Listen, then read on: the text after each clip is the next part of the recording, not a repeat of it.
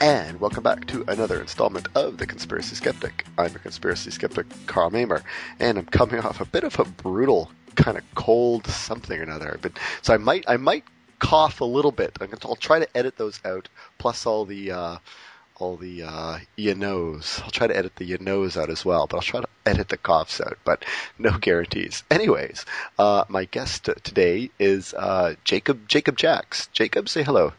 Hey, how's it going? Good. All right. And Jacob, uh, Jacob, you are, uh, wow, you are, you are wow, Jacob. That's all I'm going to say right now. You're well, wow. Thank you, and uh, good night. You're, you're wow. Uh, may, many people who will, might remember you from the last TAM, TAM eight, if, if they were at uh, Michael Goudeau's little juggling seminar, you were, uh, at the end of the juggling seminar, there was sort of a three jugglers, Goudeau, and two others, and you're sort of doing some club passing. You you were kind of the height weight proportional guy, with uh, actually actually we're if we're talking no yeah if we're talking about TAM. You people just might remember you at TAM as the height weight proportional guy, not just the height weight proportional juggler. Yeah, I guess I am. Of all the, the jugglers at TAM, I'm probably the shortest and smallest one. Yeah, that's yeah. just because you know you just have Penn there, and uh, that's what happens. Well, yeah. Well, Penn, Penn wasn't actually there at TAM eight, but I guess he's going to be at TAM nine, I guess. That's true. I'm very excited about that. Yeah, and uh, right. So, uh, what other things? And I guess you are technically also the, the second person on Conspiracy Skeptic to have juggled from the Penn and Teller stage at uh, at the Rio Rio All Suites Hotel. No, I did do that. That was the highlight of my entire life. Who was the other person? Uh, well, I guess Michael Goudeau has juggled. Oh, from. yeah, that counts. He's done it more than I have. yeah, yeah. But, so. Uh, Yeah, so, so let's just introduce you. You are basic. You're you're kind of a juggler slash magician, or a magician slash juggler. How would you? I would go with the second one. I'm a magician first and a juggler uh, second. I, I juggle for fun, and I do magic for fun, but I also do it for a living. Okay, cool. And you're you're kind of uh you're you're you're kind of an up and coming magician, dude, aren't you? Yeah, I haven't gotten hugely successful yet. That's what that means. Yeah, exactly. Yeah, but uh, you're you're definitely uh you you're you're uh, you're in Vegas, right? Yes, I'm in Las Vegas. I have a house here. I just moved into a house. Oh, really? Okay. Did you yeah. buy a – you're doing so well you bought a house? No, there's some other performer friends that I live with, actually. Oh, okay. So you're you're kind of renting. Properties yeah. there is real cheap, I noticed. Yes. Uh, it means I can live in a house, which is nice. Thank God for that crash, yes. Yeah, if I were doing uh, here what – if I were doing uh, the stuff I'm doing here in New York, I would have a tiny, tiny little apartment, and it would cost me – five times what the house here costs, you know. Oh, so. Okay. And, and and how how old are you? I'm twenty-one. I just turned that a couple months ago. Okay, young, young fellow. And uh, you uh, and you're you're still stu- you're still in university? I'm a part-time student at U N L V. I take a few classes, uh, but the the uh, show business has kind of uh, taken over for me. It's kind of my main thing now. So. Okay. Okay. Cool. And uh, and so so uh, you so you're studying. What are you studying at university? I was a theater major for a couple years. Okay. Uh, lately, I've been taking a lot of dance classes uh, because those are really fun. And you know, when you look at me, you think dancer. No, if people saw me, they would they would know that that's not the case at all. But it's a lot of fun, and uh, it keeps me at school. And I may take some more theater classes in the future. I'm not sure. It's just that I've been doing so many shows that uh, it's kind of taken a back seat for the moment. Okay, okay, cool. And I guess we we met. Um, I was in Vegas for TAM last year, and yeah. uh, and uh, I guess I'm. I'm I'm Michael Goudeau. I'm his webmaster.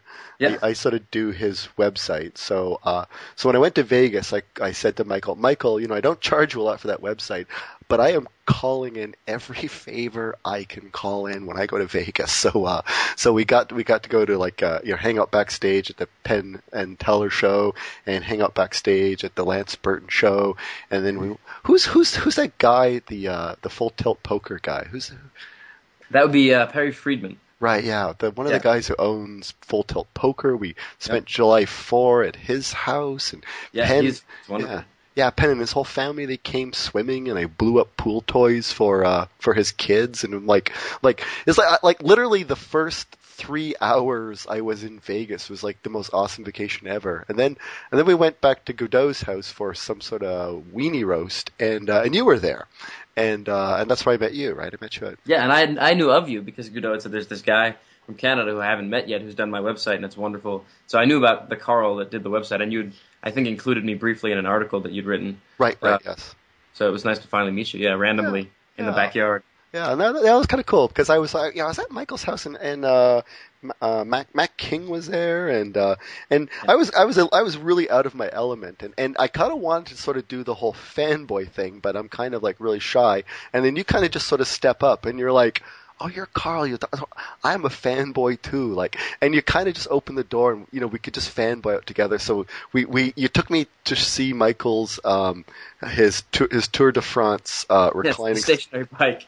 stationary bike, and we were just yeah. like we were just like you know going all fanboy over it, and it was it was it was it was a lot of fun, and and, and, and you, you proved yeah I, it's something that I struggle with, so it was nice to struggle with it with someone else, because I've come here and kind of hanging out with a lot of people that I've looked up to for years, so I'm always trying to gauge how much I can talk to them about their work that I love, and how much I should just spend hanging out and being a friend, you know. So right right yeah nice so to have another fan there. Yeah, that was a lot of cool. And then, and I found, and then uh, there, there was you, and there were a couple, a couple other magician guys. Uh, you, you kind of, you um, sort of stu- student magicians. What do you call yourselves? Like, oh uh, well, we're young magicians. Young um, magicians, okay. I think uh, Sean was there. Sean, uh, I think, has moved to another uh, town in Nevada. He's not a working magician. He's a hobbyist, I guess is how oh, you would okay. describe him. And Chris uh, is one of my roommates, actually, Christopher Rose, and he's. Uh, He's a working magician. He's more of a mentalist, though. He does kind of the, the magic that looks like mind reading, you know, that kind of stuff. Ah, right, yes. Was he he was the one with the notebook, because we went to go see the Matt King show, and he just he had this notebook, and like everywhere we went, he had this notebook, and he was always writing strange codes in the notebook.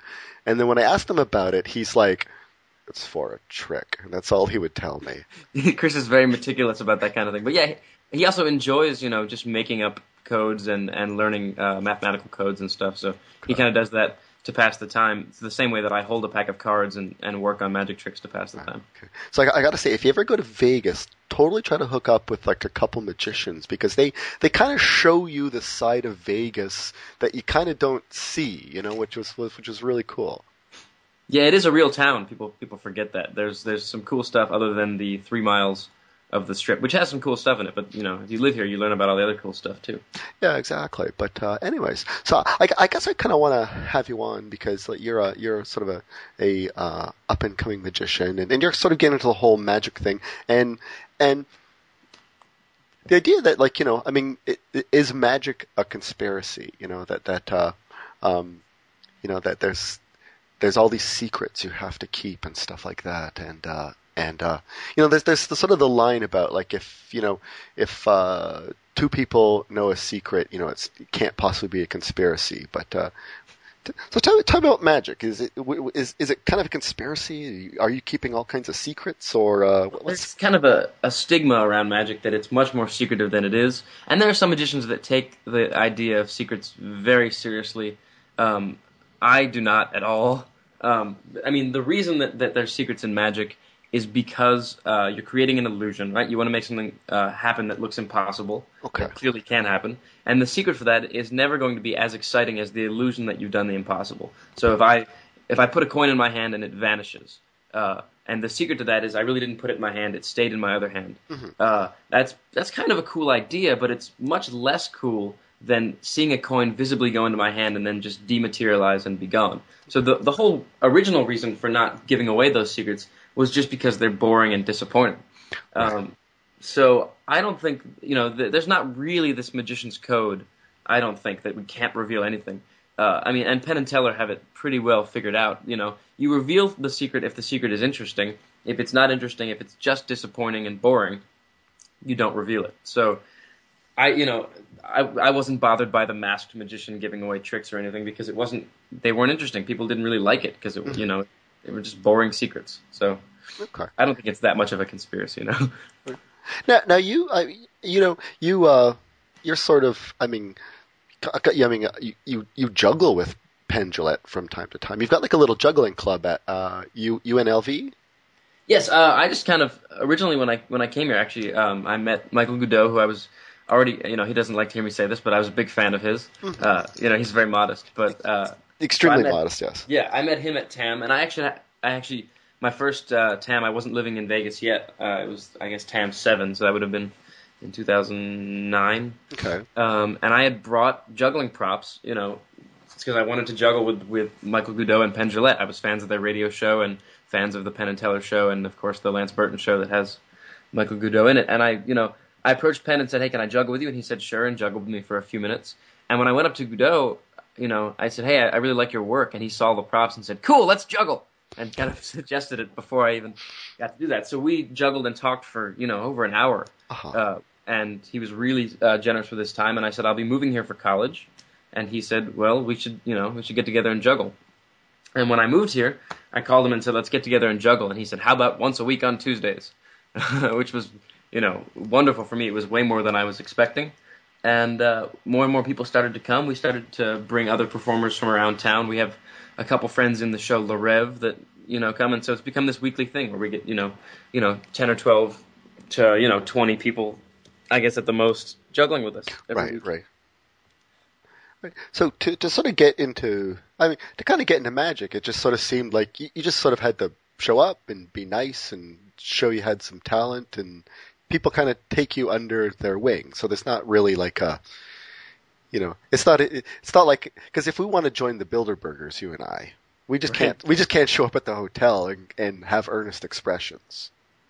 Yeah, and you know, not all magicians are are interested in having kind of an understudy, and I don't really have like I don't think I have an official mentor. I, I don't think Goudeau would call himself that towards me, but he's been very helpful. And there's some other guys that have been really generous with their time. And you know, I used to, when the Lance Burton show was running at the Monte Carlo, I would go backstage a few times a week and work on material with him. So uh, yeah, I mean, you find someone with similar interests that's much farther along in their career, and uh, offer to do whatever they want. I, you know, I carried Michael Goudeau's unicycle to gigs with him, you know, you know, in re- in return for just getting to uh, just getting to bounce ideas off of him in the car on the way there, you know. Right. Um, so, but other guys aren't aren't so interested in that, you know. I don't think I don't think Penn and Teller are interested in, in having a mentor, but or having a sorry having a, a protege or whatever the word is. Mm-hmm. But they're very uh, they're very sweet and very generous. You know, if you're if you're hanging out with them, they're certainly happy to bounce ideas back and forth. Right, but right. Uh, yeah. Well, and, and um, what, what's this Magic Castle thing? Uh, the Magic Castle is a kind of famous uh, private club in Los Angeles, California. It's in okay. an old mansion uh, from the nineteen early nineteen sixties or late nineteen fifties, um, and you have to be a member for the most part to get in. Um, and they have it's kind of dinner theater. They have magic performances there. They have a number of rooms. They have a A room for close-up magic, where you're very close to a table and a person is doing things right in front of your face. They have a stage room. I believe it's called the Palace of Mystery, With, uh, and that's where, you know, people perform on stage. Um, and there's guys at the bar doing magic, and you know, lots of lots of old kind of creepy things. Like to get in, there's a I believe there's a metal owl, uh, and you have to say "Open Sesame," and then a bookcase, you know, turns around and you're inside the Magic Castle. Um, and a lot of uh, wonderful performers, you know, have. have performed there over the year. Not so many, I mean, there are some magicians that are famous now who performed there, but it's a lot of guys who are really, really skilled and, and wonderful that are only famous to other magicians, you know. Right, uh, right. Not, not big names in the public. Right, okay. But, yeah. yeah, that was another thing I thought was interesting, because when we were going to see uh, uh, uh, like Mac King, and you were, you were telling me about things to look like look out for at the Lance Burton show, is is, is you, you kind of see things that, that, you know, schleps like me don't sort of see, and Which, You're which, not a schlep. uh, you know, I'm just like, I, yeah. cause I, I don't know really anything about magic, I'm, I'm, and I'm very... Right, you're, you're a layman or a non-magician. Yeah, I'm very easy to fool, too, so... Uh, you know. Well, yeah, uh, th- I mean, yeah, I look at, the, at certainly look at magic shows differently, because sometimes I'm looking at method as well as, uh, you know, uh, people who watch a trick, they're, they're interested in the presentation, and, and, you know, they go along with it. Sometimes magicians get really, really just focused on, okay, let me see what method they're using for this, and if they've studied the same uh, books on card tricks that I have, and uh, stuff like that. I try not to get too bogged down with that, because uh, sometimes it, it can make it less fun for me to... I try to just be an audience member, um, you know, and I, I like, honestly, getting fooled as much as the next person. I think most magicians... That's the reason they got into magic, is because they really like the feeling of having someone, you know, do a trick for you, and okay. what, you know, you're just completely flabbergasted, like when I see Penn and Teller do the bullet catch, you know. All right. Now, now you are are you easily fooled by other magicians? Like, do you, if you watch a magic show, do you go, I know how that's done, or there are some tricks you know how are done, or, or are there a lot of tricks you just have no idea? Uh, yeah, I think as magicians go, I'm more easily fooled than most magicians, and maybe because they've decided that they want to really kind of figure stuff out. I really like still being fooled. Um, but yeah, that, I mean, like when I go see Penn and Teller, I'm constantly fooled, and Mac, Mac can fool me very, very easily. In fact, the other day I was over at his house just for dinner, and he uh, just uh, was just kind of playing around, sitting there, and he made a, a pool ball vanish without even thinking about it. yeah, yeah, that was the other thing I thought was cool too about like sort of hanging out with you guys is is that is it just seems like every time you pick something up, you you look at it and you go, you're like, how can I make this disappear? How can I bounce this on the end of my nose? Like like everything. You're, yeah, you're, and I'm guilty of that more than other guys. I, I they've. Like, Michael Michael Goudeau has calmed down as far as wanting to practice juggling all the time. He may have gotten it out of his system. But, uh, but yeah, I think it's like with any job, uh, you know, it's something that you work on all the time. So uh, we're always trying to see if I can, if there's a way I can hide something in my hand, or, you know, maybe I can make my keys vanish, you know. it's and, and you get to the point where you do it without thinking about it. And I'll be, you know, back when I used to live in Philadelphia, I, I would sit on the subway. And sometimes I would make a coin vanish and kind of not even realize. I'd be listening to music, and you'd see right. people across the way from you, like bug-eyed, like what? You know, not even well, realize what I'd done. So. You, you had a funny story about like sometimes you'll uh, you'll you'll you'll babysit for, for Michael, right? Sure. Yeah, and uh, what was your, your funny story? Is that? Oh yes, yes. Um, well, it's just that you know, I thought that for a while, you know, I was the, the king of babysitting because you're the you know, ultimate babysitter, right? right? I do. I juggle and do magic tricks and. What ten-year-old wouldn't love that? You can keep them entertained for five hours, just changing playing cards into other playing cards and picking up objects and throwing them around. And then, you know, I went and babysitted for for Goudeau the first time without even really thinking about it. And, uh, you know, their their father is uh, one of the best comedy jugglers in the world, and his boss is Lance Burton. So it's like, what could I possibly do? And I was like, I started juggling, and they were like, yeah, yeah, yeah, you know, we're going to go play video games on the computer. yeah. Well, Joey likes trains, so if you could just, uh, yes. yeah, if you could do train magic, is there train exactly. magic? Exactly. Well, you know, you, you, any object can be manipulated. You can do sleight of hand with it, so with enough practice. And I, uh, Copperfield made the Orient Express vanish in the nineteen eighties, so uh, I don't have that kind of budget, but it is possible. Okay. All right. And, and um, I was going to say... Um, Uh, and you also do uh, you, you do like street performance? Yeah, I've gotten uh, very seriously into that. It's a it's a big part of how I make my living and a big part of uh, my performance schedule now.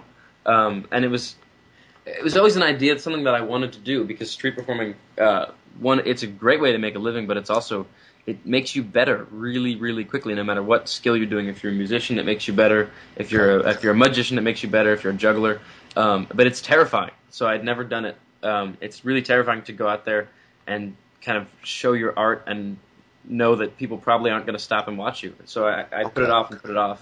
Okay. And, you know, if Lance Burton was a big uh, hero of mine, inspiration of mine when I was a kid getting into magic. And then, you know, a little later on, Michael Goudeau. And, and both of them, the advice that they give to every young magician or performer is do as many shows as you can.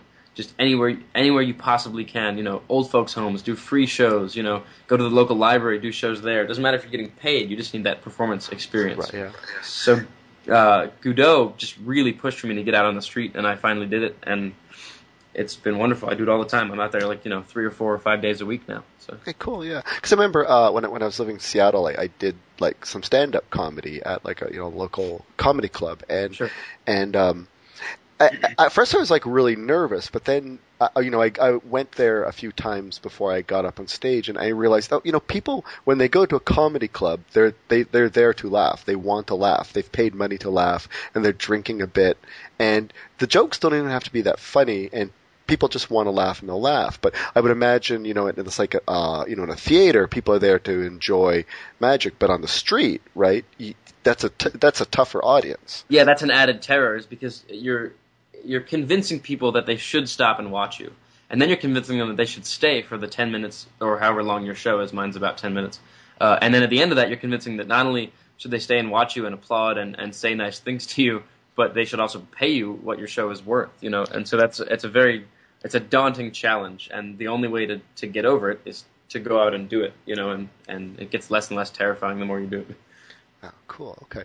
And, uh, yeah, you know, one of the things I found is um, – you know, because a lot of times people just want to know how magic tricks are done. And if you go if you go into like YouTube, you know, there's people who show you how to do magic tricks. But one thing I sort of found, uh, uh, one of the more fun ways. Like if you don't want to just be shown how to do the trick, but you want to try to maybe figure the trick out, is just look for the tricks on YouTube, like people doing the tricks. And there's always somebody who does the trick so badly yep. that, yep. that that you you can kind of figure out how they do it. Like the uh, what's like like the little um, rubber thumb uh, trick. Oh, like vanishing a silk into a, into a fake thumb. Yeah, yeah a fake thumb. Yeah. You, you had another great anecdote about you're you're you're out with like uh, like Penn and Teller, and there's another magician, and the guy was saying saying something about oh the rubber thumb is just like so old or something. Oh no no this was this is actually me. Uh, yeah I, I've I don't want to make I don't want to give the false impression that I'm friends with Penn and Teller or anything. I've I've hung out with them a few times and they've been really nice, but I'm certainly not. Uh, I'm an acquaintance, you know, not name, really. Name drop, name drop. Don't worry about it. Yeah, but but I don't think they would like that. So yeah, we spent some time together. But I, I had dinner with uh, with Penn Jillette and uh, and Michael Goudeau and a few others um, after the Lance Burton show one night. Penn had come to see the show and I was there, um, and I was talking about uh, a trick that they'd done on a special using a thumb tip, which is a fake thumb thumb that fits over your real thumb, and you can hide things in it. Magicians who are listening are going to hate me for saying that, but but I mean the joke is that. that you can give that away, and if you're really good with a thumb tip, it doesn't matter because they still can't catch you. You know, I'm not really giving much away. So I said, I really enjoyed the, the trick you did with the thumb tip, and Penn, kind of as a joke, kind of looked around nervously and went, shh, putting his finger over his mouth as if I shouldn't be saying that loudly in a restaurant because I might give people, you know. And he doesn't really care at all, which is, uh-huh. of course, the joke. So, yeah, that was a great moment. Oh, okay, all right. But, but something about, like, wasn't Teller saying something like, you know, uh, you know, come and watch the show, and like I use the the oh, thumb that's tip. Right, yes. Uh, this was a couple friends of mine. Oh, okay. Uh, this wasn't I wasn't there for this, but um, someone was saying yes, the thumb tip. This is kind of a similar point. The thumb tip. Everyone knows that secret. It's all over the internet. You know, they've been selling it in magic shops for years. You know, you can't do anything cool with a thumb tip. And I believe Teller said, you know, come to the show tonight and uh, see if you can count how many times I use one. And uh, I don't think the guy could catch him using it at all, but I but the Taylor's point was I used one a number of times in the show, at least in that current version of the show. Okay. Um, so he said, you know, his point was as long as you're creative, even if someone knows about a prop or is familiar with a secret, uh, you can still fool them. So don't don't shortchange the thumb tip. So. Okay. Now, now, one of the things about like um, you know, say like like Randy, you know, Ra- Randy's always sort of showing like secrets of the psychic, and but yeah. but he doesn't sort of show you how really the psychic does the trick. He just sort of does it with sleight of hand, and he says, you know, sure. if I can do it with sleight of hand, you know, be skeptical. And, and people are always saying, well, why don't? How come he doesn't actually show us how to do the trick? So in future, we, you know, we can spot the, you know, the, the sleight of hand moves or something like that. But what's what, what's what's sort of what's the fallacy there? Well, uh, he's not doing it. The reason I think that a lot of people would think is he's a magician and doesn't want to give away the secret. That's definitely not the reason, because Randy cares much more about. Uh, people understanding reality and not being taken in by charlatans than he does about protecting some stupid magic secret. So don't don't confuse it for that. I believe he's mentioned it, and, and I can speak to this a little bit uh, as well, is that uh, there's a term in magic uh, called being half smart. Okay. And uh, that term refers to if you let in, honestly let in a spectator, a non-magician, on a little bit of the secret but not enough to fully understand it, they can almost get fooled harder. Mm-hmm. And Randy wants to avoid doing that to people by showing them the secret. For example, there are many ways of having someone draw a picture, put it in an envelope, and not show it to you, and you predict or make it look like you predict what they what they drew. There's a number of different ways of doing that. If Randy does one on a T V show and then shows you how it's done, you will then think that's how those tricks are done. Mm-hmm. So if someone does it a different way, there's this maybe, you know, it's not a huge possibility, but he wants to avoid it, this implication of of, of inclination to go, okay, well, it wasn't done the way I know the trick is done, so he must really be psychic. Right, yes, uh, yeah. And that's called being half smart, and I think that's what Randy wants to avoid. It, okay. You know, it's it would take too long for him to give you a full in-depth lecture about all of the different ways to do each trick, so he'd rather just show that they can be faked right. and not give away. Right. So it's not part of the conspiracy then, Randy? No, not at all. Okay. Got to bring it back to the conspiracy. Yeah, yeah, sure. I, I just want to have you on because you're such a darn cool guy. So, oh, well, thanks. So I got to kind of hammer this into like, it's a conspiracy, isn't it? But, we're, uh, we're debunking that magic is not a conspiracy. Right, ma- magic is not a conspiracy. Uh, let's see. Um, now, you're also, uh, so you do street performing in Fre- Fremont Fremont District? or There there are street performers on Fremont Street um, because of uh, people who've been to Vegas will know this. There's something called the Fremont Street Experience, okay. which is uh, which is it's covered by a giant light board, and every fifteen minutes or thirty minutes they kind of do a giant light show, and that would make it really hard for me to work. So I tend to just be on the actual Las Vegas Boulevard on you know the Strip. That's where I do my my street shows. Oh, okay. Yeah. Okay. And, and you, don't you carry a piece of paper around with you to show police officers or something if they stop you? You can. Um, I have because it's so it's so clearly legal at this point. I don't. I, maybe I should. The A C L U uh, will give you uh, cards that, that say you can street perform, but they've been they had a long fight with uh, the Las Vegas uh, city, I guess the government here, uh, to make it legal. And that's a street performing has had this trouble since uh, its inception, I think, of just, you know, being allowed to do it, especially in the United States. They, they you know, they say street performing is panhandling, it's begging because you're taking money, or it's soliciting, you know. Um, and really, um, all of those things are covered under free speech. First of all, it's not any of those. It's not really begging because you're not saying, please give me money, I need it. You're saying, I'm doing an act, and if you like the act and you think it deserves money, then you should pay me. Okay. Um, but, yeah, so the, the A C L U recently won saying street performing is legal as long as we're on uh, public property, which makes sense. I, if I'm on a casino property, they have the right to say we'd rather you not be here. But, but uh, yeah, it's perfectly legal at this point. Okay. And uh, you also do uh, – aren't you sometimes in uh, some, like, uh, show at a casino? Yeah. Um, I've actually been lucky enough to uh, be one of the backup guys at a, a show called Crazy Horse uh, Paris. Okay. Which is the show at the M G M, and it's actually a burlesque show, so it's it's got uh, topless women, and then there's two uh, variety acts to kind of mix it up, because you wouldn't think that you'd get tired of seeing naked women, but you do a little bit okay. during the show. Uh, and one of the variety acts is a dance act, and the other one is kind of a uh, it's kind of a puppetry act. It's hard to describe. It's called The Quidlers. That's okay. what I'm a part of. Um, it's an act where we wear special costumes that make it look like we're very small. Um, so we do an act called Micro Jackson and Bubbles, where it's it's a, a very small Michael Jackson and a very small monkey, and they do a dance routine together, and it's really really funny. Uh, I play Bubbles, so okay. uh, yeah, I've been I, I do that every now and then. I'm not I'm not a full time person there, but but they've been uh, generous to to allow me to perform there sometimes. Well, that's awesome. And yeah, uh, yeah uh, the speaking about topless showgirls, I I I I never saw it, but if you were ever backstage at the Lance Burton show. They didn't like the showgirls or something. They they kind of had to change in the hall or something. They didn't have time to get back to the dressing room between. And you were always instructed, like, if you see showgirls changing in the hallway, don't look at them. Like, just, of you know, don't oogle them. Yeah, I mean, that's a general, that's a general, and yeah, uh, Goudeau gave me that same instruction. But it's a general thing for shows. People are often changing backstage just kind of wherever because you, you don't know how much time you have.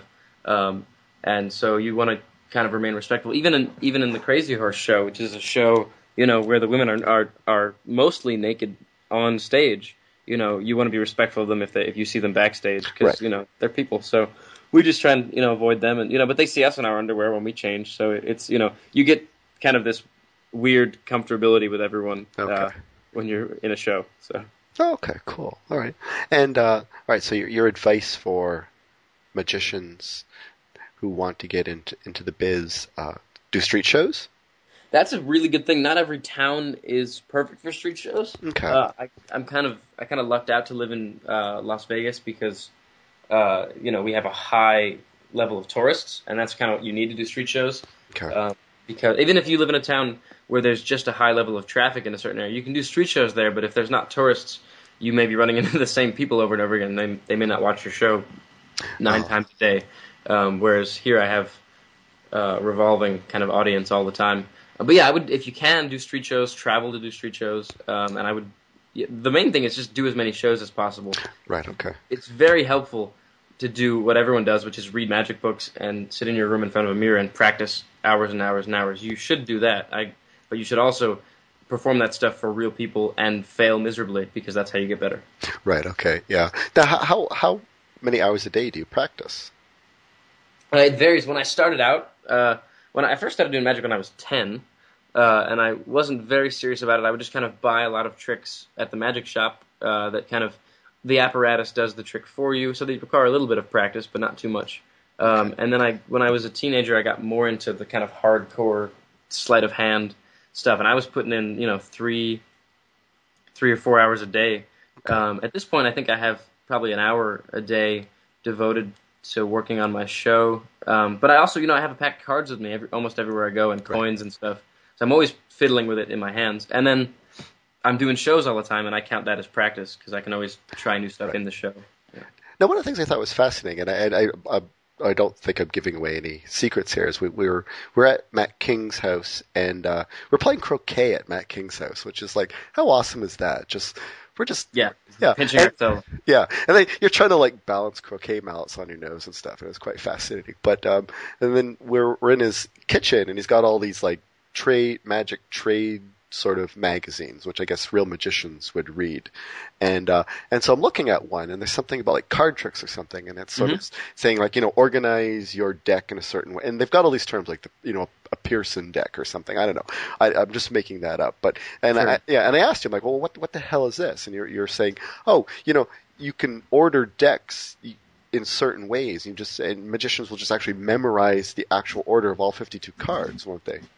Yep, and some magicians would get angry at me for admitting that, but I, um, I don't think it matters. I think that, you know, uh, this is, you know, they say the mark of a good magician is one who can tell you the honest secret uh, to their trick and then still fool you with it. Um, but yeah, there's a lot of really difficult things in card magic, and one of them is is memorization. And there are some tricks that involve just being able to either really quickly or, um, or you know, take a while to memorize the entire order of a pack of cards. You know, um, so. Yeah, again, it's just sort of fascinating, like so the level of devotion some magicians, yeah. you know. In fact, sp- I do a, I do a trick in my show where it looks like I memorized the whole deck. That's the trick, is that you shuffle the cards and I memorize them in twenty seconds, and then I call out the order. And I started doing it because I won, I was never good at memorization. Okay. And the trick that I do, and I talk about this in the show, is it's not real. It looks like memorization, but there's a trick to it, so I don't actually have to memorize uh, the cards. And I always thought that idea was fascinating. I'm not the first person to deal with that, but the idea of doing something that you could do that would be really hard, but faking it and making it look real. Right. Um, okay. So that's it. Yeah. And um, what was I going to say? Now, now, what was it? Penn Penn Jillette. He always uh, famous thing about um, you know, you, uh, you know, a trick that say uh, it's like. Three seconds on the stage, you don't sort of realize that you know, uh, you know, uh, a magician has spent you know three years, you know, six hours a day in his bedroom perf- perfecting. Um, yeah. What what in, in the tricks you do? What would what trick do you do that you would say, you know, is it sort of represents that I, I, idea? Well, there's a number of, of kind of sleights. You know, there's there's a difference between sleights and tricks. I kind of think of a, a trick as kind of a fully formed routine that okay. may have a number of different sleights in it. A sleight refers to the actual move that you're doing, and there could be a number of those. Um, but there's a there's a move in card magic where you where you secretly take a person's card from the middle and bring it to the top of the pack without them looking at it. It looks like okay. it goes right into the center, and then before you know it, it's on the top of the deck. And it involves literally just cutting the pack really, really, really, really fast. Okay. And uh, it's kind of a it's one of those things that magicians kind of try and see who can do it the best. And I do it okay. Mine's not perfect, but. Uh, The point where it is now, which is kind of a mediocre uh, version of the trick, it's I've spent about a year doing it a hundred times a day. Wow. So uh, that's to get it just kind of up to speed and not perfect. So that's one example of you know of just the tiniest thing, and, and you know you don't even see it in the trick because maybe I don't want you to know the card is on the top of the deck. Okay. But uh, it's you know it's it's literally less than a second, and it's taken a long, long time to learn. Now, one of the things I noticed at, at T A M eight was, uh, I mean, there's obviously a lot of sort of amateur ma- magicians there, and, and, and they're always going up to Randy and showing Randy their tricks, and Randy's always very gracious and like, you know, he acts surprised, we're supposed to act surprised, and land of Goshen, that's sort of his big yeah. expression or something. And, yeah. and uh, you know, th- did you ever go up to Randy and try to show him a trick? I haven't yet, uh, because I'm terrified to, honestly, because he's a big hero of mine, and he's very knowledgeable in magic, but I, I'd love to. Um, Although uh, you talked about me being on the on the Penn and Teller stage uh, that one time when they they were filming a T V special, you know, Shaq versus, where right. they, they battle Shaquille O'Neal to do uh, to do magic, uh, and they needed you know Michael Goudeau was there performing a little bit, and he called me up on stage, and as I was coming off stage, uh, I saw James Randi in the audience, and there were a thousand people in that audience. Like that's I think that's about the number of, of, of seats in the theater. And that's the biggest audience I've ever performed for. And you would think that that would terrify me, but it was nothing compared to the fact that Randy had been watching me perform. So, okay. But the, he came up to me afterward and said, "Young man, you handled yourself very well up there." And oh, that that's meant, awesome. You know, meant the world to me, even though it was just kind of a passing comment from him. But right, fact, yeah. And, and, you know, you'll hear people like Penn and, and other performers talk about this. When you really look up to someone, even the slightest compliment is, you know, just kills you, and it just means the world. Uh, Penn, I think, said that uh, I think he said that Bob Dylan came to the show and said, "Nice show," after afterwards. Yeah. And I started crying because it's, you know, it's just such a hero of his. So...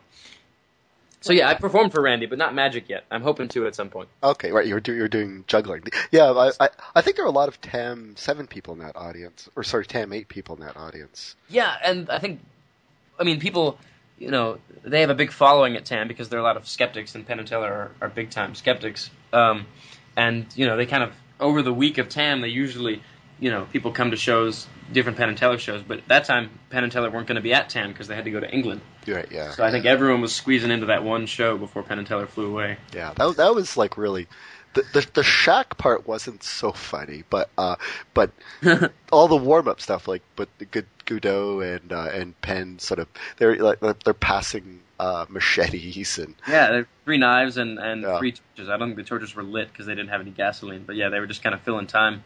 Yeah, I, was, yeah.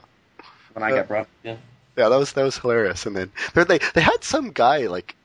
The, the sort of passing machetes with some guy in the middle, and and uh, and that looked like that looked dangerous. Was that dangerous? Yeah, I mean, in juggling, you add danger a lot of the time to to make things more exciting. Um, but you don't want to do anything that's really, really seriously dangerous uh, because that would be stupid. um, okay. But uh, the, so those machetes, uh, you know, they're not. It's like people say, "Well, are they sharp?" And of course, the answer is, well. Uh, we've never dulled them, but we also don't regularly sharpen them, you know, because why would you? That would be stupid. So um, if he were to get hit with one of those machetes, it would he would say, ow, but it probably wouldn't uh, cut him. So oh, okay. You want to do things that look very dangerous but aren't, you know. Uh, I think uh, Penn and Teller relate it to, to a roller coaster ride. You want to feel very scared kind of in the moment, but know in your heart really that it's what's happening on stage is safe. Okay. Have you ever injured yourself doing any tricks? Uh, not so much magic, although I think when I used to like play with like fire magic tricks, I might have burned myself back when I was a stupid kid, which I might still be a stupid kid. But juggling, you get you get way more hurt than is cool, you know, because it's not cool to get seriously injured juggling. It's cool to get seriously injured wrestling or on a bike. But uh, we all, I think, uh, the first things you learn to juggle are, are juggling balls, and they're pretty harmless. And then you move on to juggling clubs, which are those things that look like bowling pins. And uh, the very first time I juggled clubs, I was in a hotel room in New York, and I was standing next to the corner of a desk or something, and I one of the clubs hit me in the eye and gave Ow. me a black eye, and then slammed my face into the corner of the wall and kind of cut the back of my head. So I had to go into school the next day with, you know, a scab and a black eye. Like, did you get beat up? No, I was juggling. You know? So you can kind of. You know, but it's it's never cool. It's always embarrassing. Right, yeah. Women aren't really kind of going, ooh. Yeah. yeah. Take him home. He got hurt juggling. I know, yeah. What did, uh, uh, what, did, what Goudeau's always going on about, uh, I, I sent him one time a picture of a juggler, like a street juggler I saw in, um, in, in Korea. And, uh, and Michael's like, yeah, he looks like your typical juggler, as in, like, high or something. So, but, uh. I don't know. If that, is that what he meant? I don't know. If that's what yeah, that. yeah. The guy looked like the guy looked totally baked. And, uh, well, there is, you know, the the magic community has this a little bit, but the uh, the juggling community has it a lot more. Which is there's a big there's a big overlap in kind of hippie new age community and the juggling community. It's not that's not one that I'm ascribed to, but but uh, a lot of people that like juggling, and I guess because it's you know it's it's some kind of performance and you can do it outdoors and it's very social. Uh, you get a lot of people that are interested in juggling and also camping and not showering and doing drugs. So, and, and, and ta- you're you're going to TAM this year? Oh, absolutely! I'll be there as as often as I can. Yeah. What what advice would you have for like first time TAM attendees? Uh, I would get a uh, I would pay for the convention, um, and but I wouldn't buy unless you. If there's a specific uh, workshop you know right off the bat you want to go to. I would wait till you get there and then decide. Uh, what workshops you want to go to, which maybe the TAM people won't like me for saying not to buy them in advance, but I think that one of the greatest things about TAM is the social atmosphere. Mm-hmm. Um, and a lot of times, if you're signed up for workshops, you may find yourself hanging out at a restaurant or a bar with all of these other cool skeptics, and you just want to keep chatting. So right, yeah. So yeah. buy the convention package and then kind of schedule your time right. once you get there. And um, with, with the exception of Richard Dawkins, people are pretty approachable there, aren't they? Yeah, everyone's approachable. And, you know, Richard Dawkins um, was very kind and polite uh, when I met him. It's just that there were so many people that yeah. wanted to talk to him that he couldn't really spend all the time that everyone wanted. You know, he was, he's like he's really a rock star at TAM because he's all of our heroes, you know? yeah. He, he, I think he had to put up a bit of a frosty front to kind of like – because people would just sort of gang – yeah, exactly. People kind of, you go to the bar for a drink with his friend, and we would all crowd around him and try to get photos with him. So wow. I can understand him wanting to spend some time in his room or keep moving, you know. But the, he was he was very kind when we did chat with him. The, the, the absolutely the nicest person I met there was, uh, well, other than you, was uh, Simon Simon Simon Singh, which is fascinating because he's like, I mean, he's you know he's brilliant and famous, and but just not me, but I, literally everybody I saw that talked to Simon Singh and asked him a question, Simon Singh would just like, like he would treat them like, okay, you know, you are the most important person I'm speaking to. Like, like he just would give you this, all this attention, and he would listen to your questions and he would answer your questions. And it was just, it was just this feeling like, like I'm the most important person in this room right now to him. And that's, uh, that, yeah. Yeah. That tends to be a, a pretty common thing at TAM. And it's really wonderful that you can go see these people that for us, you know, a lot of our huge heroes are just, you know, really big, high-profile people, and they're just hanging out, chatting about science and skepticism with us, you know? Yeah, exactly. I mean, some people say, like, um, like Phil Plait. I mean, you know, Phil Plait is just impossible to talk to because he's just always surrounded by, you know, yep. a thick wall of people all wanting to talk to him. And uh, Mass- Massimo Pigliucci, uh, he was he was great. He was like, we were sitting in the uh, that little little bar near the cheap hot yeah, dog stand. Lounge, yeah. yeah, and he was sort of walking by, and we're like, Massimo, and you, he hey, just came and sat with us and chatted. Yeah, yeah, you want to stop and have a drink? And he's like, well, I'm going. Okay, yeah, and he just talked to us for yeah. like a couple hours. I'm like, wow. Yeah, was- and on the one hand, it's very cool, and on the other hand, it's like absolutely terrifying. Like this person is absolutely brilliant. Yeah. And then there's me. You know, I'm just a dopey guy doing card tricks. I know exactly. It's like, who the hell am I? Yeah. yeah. Wow. So, so, so TAM. Uh, what, what other advice do we have for, for first time TAM people? Um, I would stay at the South Point if you can, yeah. uh, where yeah. it's happening, because uh, you're going to want to be there all day, every day. And I know it's, for a lot of these people, it's their first time in Las Vegas. Mm-hmm. Uh, you know, you can get a cab to to the cool stuff on the Strip, or I'll drive you if you find me. But right. don't stay on the Strip, because the, the South Point is actually a casino that's away from the Strip, and you want to you're going to spend you know fourteen hours a day or more, yeah, you know, exactly. just hanging out with cool skeptics and seeing shows and stuff. So yeah, I would. That's my biggest advice: is stay there. And uh, Max Maven is a mentalist, uh, which we can talk about in a minute if you want what that sure. is. But yeah. uh, he's performing at TAM this year, and I would absolutely recommend that show to everybody. He's brilliant. Um, okay. Yeah, yeah. Just sort of the uh, just sort of uh, uh, underscore what you're saying, right? Because the the south the sp- South Point is actually, they call it the developing southern South Strip or something like that, but it's crap. It's just it's just really far away from the main Strip, and, yeah. and right, and pretty much from the moment you wake up to the moment your head hits the pillow, it's it's yeah. TAM, TAM, TAM, and that's the way you want it to be, because you're paying uh, you're paying a pretty fair amount of yeah, coin to be there. Relevant. Yeah, yeah, yeah. What what I what I would suggest is if you if you got the time off, I mean, like take a couple of days, get a, get there a couple of days ahead of time, and like stay on the Strip, do the Strip for a few days. If you've sure. never been to Vegas, which I had never been to Vegas before, and then yeah. then head down to and then relocate to South Point. Yeah. Oh, that's right. You did that, right? You stayed at the Monte Carlo and yeah, then went to, yeah, yeah, yeah. yeah. So that was that was fun. Yeah, that's a great idea, actually. Yeah, it, yeah. You should, if you can kind of uh, sandwich your your amazing meeting experience with uh, with a couple days on either side. There's there's great kind of Vegas-y Vegas stuff to do, as in like going to casinos and seeing shows, and there's other other great outdoorsy Vegas stuff, like driving out into the desert and looking at stars and going hiking and stuff. So but yeah, uh, you have time for that, do all that stuff too.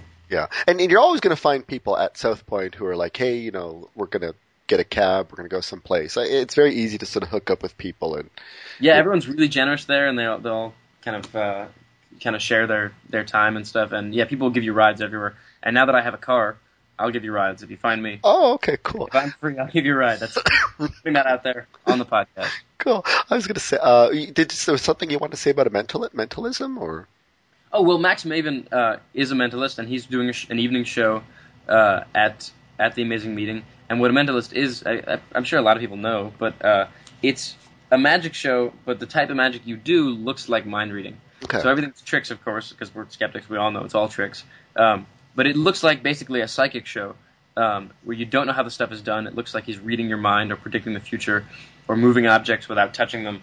Um, uh, but they're all done with either sleight of hand or, or all the other methods that, that magicians use. Um, and it's it's really cool because it's a psychic show without any of the really, really mean-spirited Uh, dishonesty, you know? Right, okay. And you don't know how the stuff is done, but you know he's not saying I have supernatural powers. He's just doing a show. Right, okay, all right. You know, you don't, you don't listen to my podcast, do you?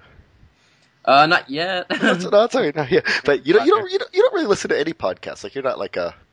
I'm not a podcast guy, and I should yeah, be. Okay. Um, yeah. I've listened to a couple episodes of um, The Skeptic's Guide to the Universe. Okay. And a little bit of George Hrob. Um, and I like all that stuff. It's just not...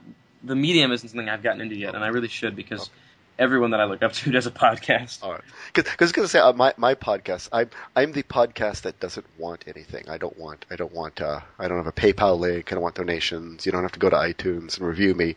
Uh, if you ever see me someplace, don't buy me anything. But I always ask if you see one of my guests at, oh, like a TAM, uh, if you see, say, for example, Jacob, if you see him at a TAM, uh, buy him something. Go, hey, I heard you on Conspiracy Skeptic. It was a great show. You were really funny. You were interesting.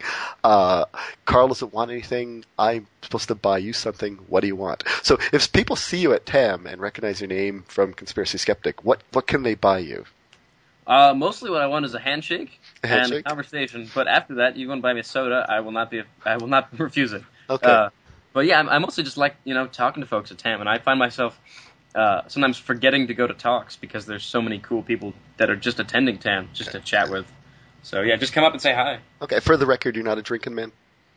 Not really. Uh, I kind of uh, tested the waters of that scene in college okay. and uh, decided it wasn't for me. Also, uh, a lot of the guys that I look up to and hang out with uh, don't don't drink. It's just not part of all the fun stuff that's going on, you know? Okay. It, it doesn't even have to be a... a conscious decision, because if you hang out with the Penn and Teller crowd, you know, none of that's happening. So. Right, okay, yeah. So so buy you a non-alcoholic soda or something like that. And yeah. and, and and I and I want you uh, I'm going to offer you something, and I want you to say yes. And I've talked to Michael Goudeau about this, but uh, uh, you're you're a student, and uh, so um, you know, I do Michael Goudeau's website, as we, we mentioned, and yeah. he, he doesn't pay me a lot of money, and uh, and uh, so I talked to Michael Goudeau, and I want to donate this year's proceeds to you for for TAM nine. So it's not going to be a lot of money, maybe like a hundred bucks, two hundred bucks, something like that. But uh, that's be, awesome because you're a student, you know, it'll pay for some meals and crap like that. So uh, uh, yeah, I I don't know about this year, but last year you kind of went on like the the TAM scholarship thing. Yeah, I was given a scholarship. I'm not. I wasn't given the full details of whether my scholarship was uh, the the big TAM one or if it was a a private uh, person who wanted to just give some scholarships to some young people. But but yeah, I was very generously uh, given a scholarship, which which was wonderful. It really helped me out. Okay, it made yeah. it easy for me to go to TAM. But yeah, thank that's you're awesome, man. Okay, I, I don't know if you're on the scholarship this year, but it, assuming you are, uh, I, I want to at least contribute to your help with your food budget because, you know, you, you looked a little hungry last year. So. Well, you know, politicians are always hungry. That's that's, that's yeah, part of it. Yeah.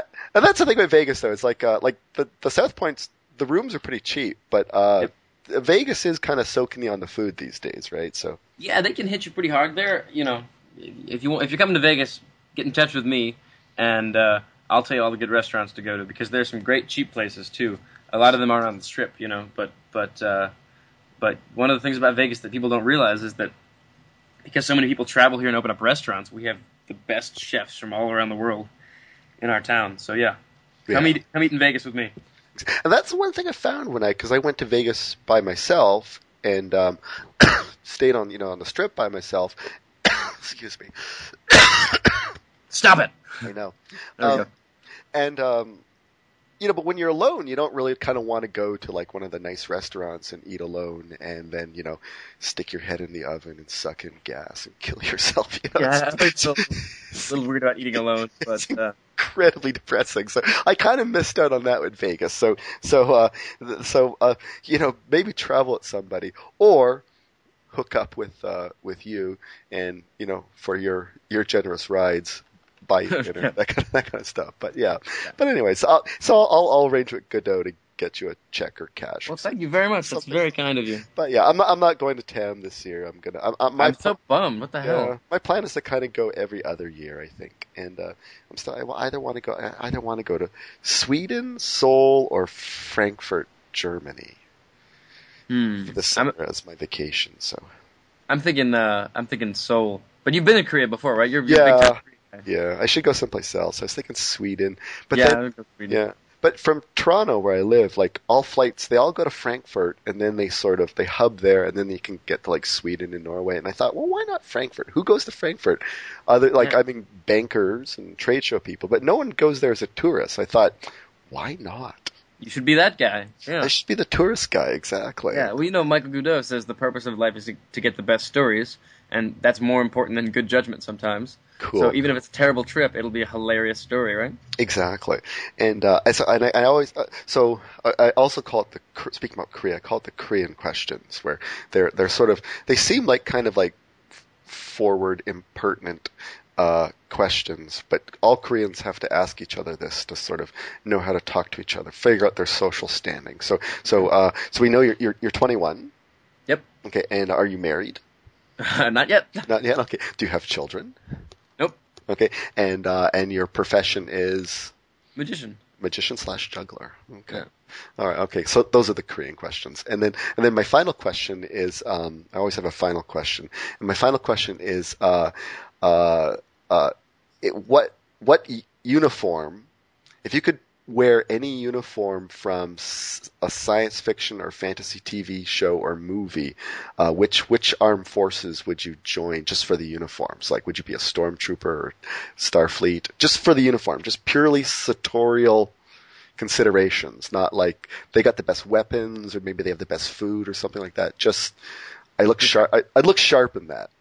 Okay, well, I wouldn't look sharp in it, but I would at some point like to put on a Starfleet uniform with no one around so they could not tell that I that I had done it. But I am a Star Trek fan, so that would okay. be great. Okay, so you, yeah. you joined – now which Starfleet, like uh, the original series or Next Generation? No, those were ugly, so I'm going to get in trouble for that. But okay. I was not a fan of the original. No, I would I would wear uh, Commander Riker's uh, red one from Next Generation. Okay, yeah, we will get email about about yeah, that. I'm gonna get hurt. Okay, all right, Jacob. Okay, well, I'm gonna let you go. Thank you very much for having me on. It was a all real right. pleasure. Okay, cool. Any any final words? Like uh, like where can people? You, you've got a website. I'll put a link to your, to your website. And... Well, I had the website for a bit. I'm working on a new one. I think the best way to get in touch with me is uh, Facebook is a great way. Uh, okay. And my, I'm just Jacob Jax on Facebook in Las Vegas, and okay. I'm get to me through Carl uh, or. Uh, my email, I'll just give it out right now, is levitating, like floating, okay. levitatingace, A C E like the card, okay. at gmail dot com. Drop okay. me an email. Cool. All right, Jacob, I'm going to let you go. And I'm going to answer that phone. It might be an, attract- right. might be an attractive woman. All right. All right, talk to you later. Bye-bye.